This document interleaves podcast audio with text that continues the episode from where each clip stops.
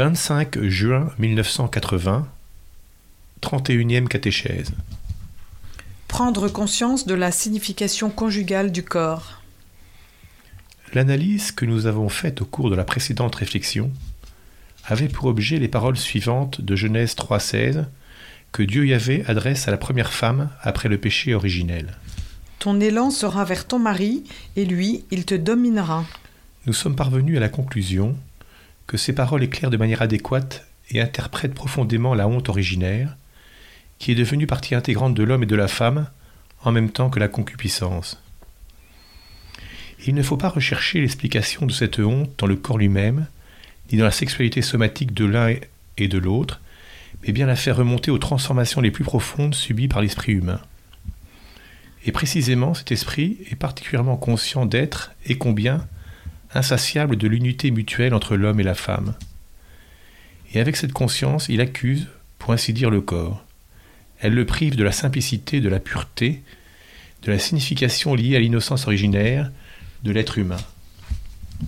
Par rapport à cette conscience, la honte est une expérience secondaire.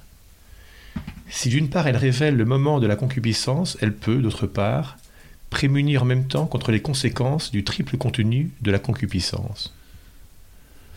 On peut même aller jusqu'à dire que grâce à la honte, l'homme et la femme demeurent à l'état de l'innocence originaire. Ils prennent en effet continuellement conscience de la signification conjugale du corps et tendent, pour ainsi dire, à la protéger contre la concupiscence, tout comme ils cherchent à maintenir la valeur de la communion ou de l'union des personnes dans l'unité du corps. Genèse 2, 24 parle avec discrétion mais aussi avec clarté de l'union des corps dans le sens de l'authentique union des personnes. L'homme s'unira à sa femme et ils deviendront une seule chair. Et du contexte, il résulte que cette union provient d'un choix, vu que l'homme abandonne son père et sa mère pour s'unir à sa femme. Une semblable union des personnes comporte qu'elles deviennent une seule chair, en partant de cette expression sacramentelle qui correspond à la communion des personnes, de l'homme et de la femme, dans leur appel originaire à l'union conjugale, nous pouvons mieux comprendre le message de Genèse 3.16, c'est-à-dire que nous pouvons établir et même presque reconstruire en quoi consiste le déséquilibre, ou mieux, la déformation caractéristique de l'originaire rapport personnel de communion auquel font allusion les paroles sacramentelles de Genèse 2.24. Si l'on analyse profondément Genèse 3.16, on peut dire que, tandis que d'une part le corps constitué en l'unité du sujet personnel ne cesse de simuler les désirs de l'union des personnes, précisément en raison de la masculinité et de la féminité. Ton élan sera vers ton mari. D'autre part, et à ce moment même, la concupiscence oriente ses désirs à sa manière. Cette expression le confirme. Et lui, il te dominera. Mais la concupiscence de la chair oriente ses désirs vers l'apaisement du corps, souvent au prix d'une authentique et pleine communion des personnes. En ce sens, il faudra prêter attention à la manière dont les accentuations sémantiques sont réparties dans les versets de Genèse 3. En effet, bien qu'éparses, elles révèlent une cohérence interne. L'homme est celui qui semble éprouver de manière particulièrement intense la honte de son propre corps. J'ai eu peur parce que je suis nu et je me suis caché. Ces paroles mettent en relief le caractère réellement métaphysique de la honte. En même temps, l'homme est quelqu'un pour qui la honte, unie à la concupiscence, deviendra impulsion à dominer la femme. Il te dominera. Par la suite, l'expérience de cette domination se manifeste plus directement chez la femme, comme désir insatiable d'une union différente.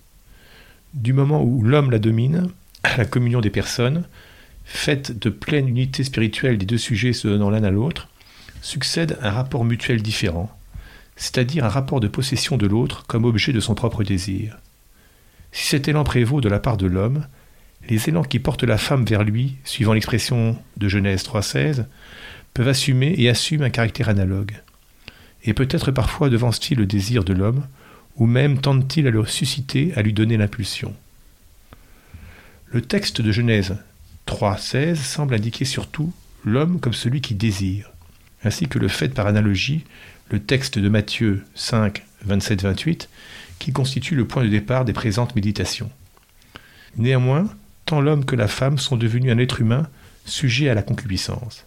Et donc tous deux ont en partage la honte qui, par sa profonde résonance, touche l'intime de la personnalité aussi bien de l'homme que de la femme, quoique de manière différente. Ce qui nous apprend en Genèse 3 nous permet à peine de déterminer ce double caractère, mais déjà ces seules allusions sont très significatives. Ajoutons que comme il s'agit d'un texte si archaïque, il est d'une surprenante éloquence et acuité. Une analyse adéquate de Genèse 3 mène donc à la conclusion que la triple concupiscence, y compris celle du corps, implique une limitation de la signification conjugale du corps lui-même à laquelle l'homme et la femme participaient dans leur état d'innocence originaire.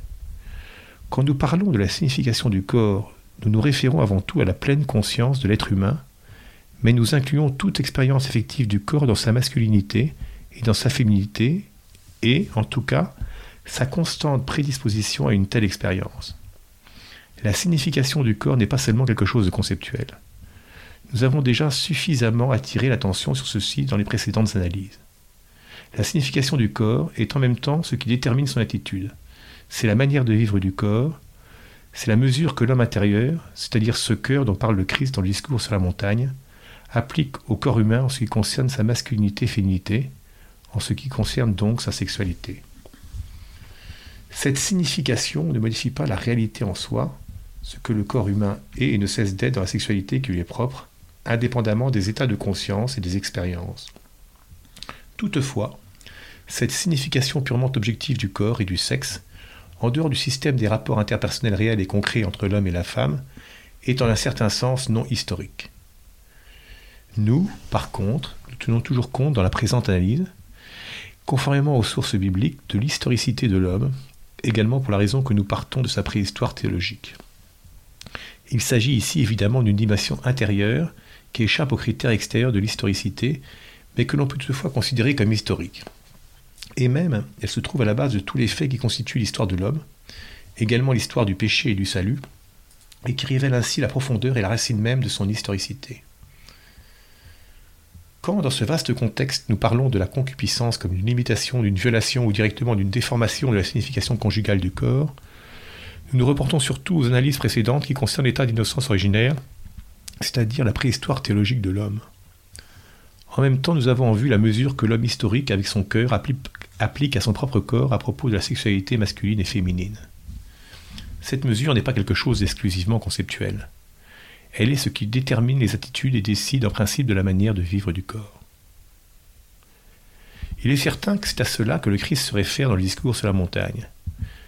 Nous cherchons ici à rapprocher les paroles tirées de Matthieu 5, 27-28, du seuil même de l'histoire théologique de l'homme en les prenant donc en considération déjà dans le texte Genèse 3. La concupiscence en tant que limitation, violation ou même déformation de la signification conjugale du corps peut être relevée de manière particulièrement claire, malgré la concision du texte biblique, dans les deux premiers parents Adam et Ève. Grâce à eux, nous avons pu trouver la signification conjugale du corps et redécouvrir en quoi elle consiste comme mesure du cœur humain, telle qu'elle façonnait la forme originaire de la communion des personnes. Si dans leur expérience personnelle, que le texte biblique nous permet de suivre, cette forme originaire a subi un déséquilibre et une déformation, comme nous avons essayé de le démontrer par l'analyse de la honte, la signification conjugale du corps, qui dans la situation de l'innocence originaire constituait chez tous deux la mesure de leur cœur, chez l'homme comme chez la femme, devait également subir une déformation. Si nous parvenons à reconstituer en quoi consistait cette déformation, nous aurons même la réponse à notre interrogation.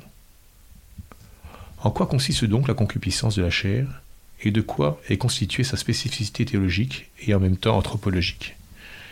Il semble qu'une réponse théologiquement et anthropologiquement adéquate, importante en ce qui concerne la signification des paroles du Christ dans le discours sur la montagne, puisse déjà être tirée du contexte de Genèse 3 et du récit yaviste tout entier qui nous a précédemment permis d'éclairer la signification conjugale du corps humain.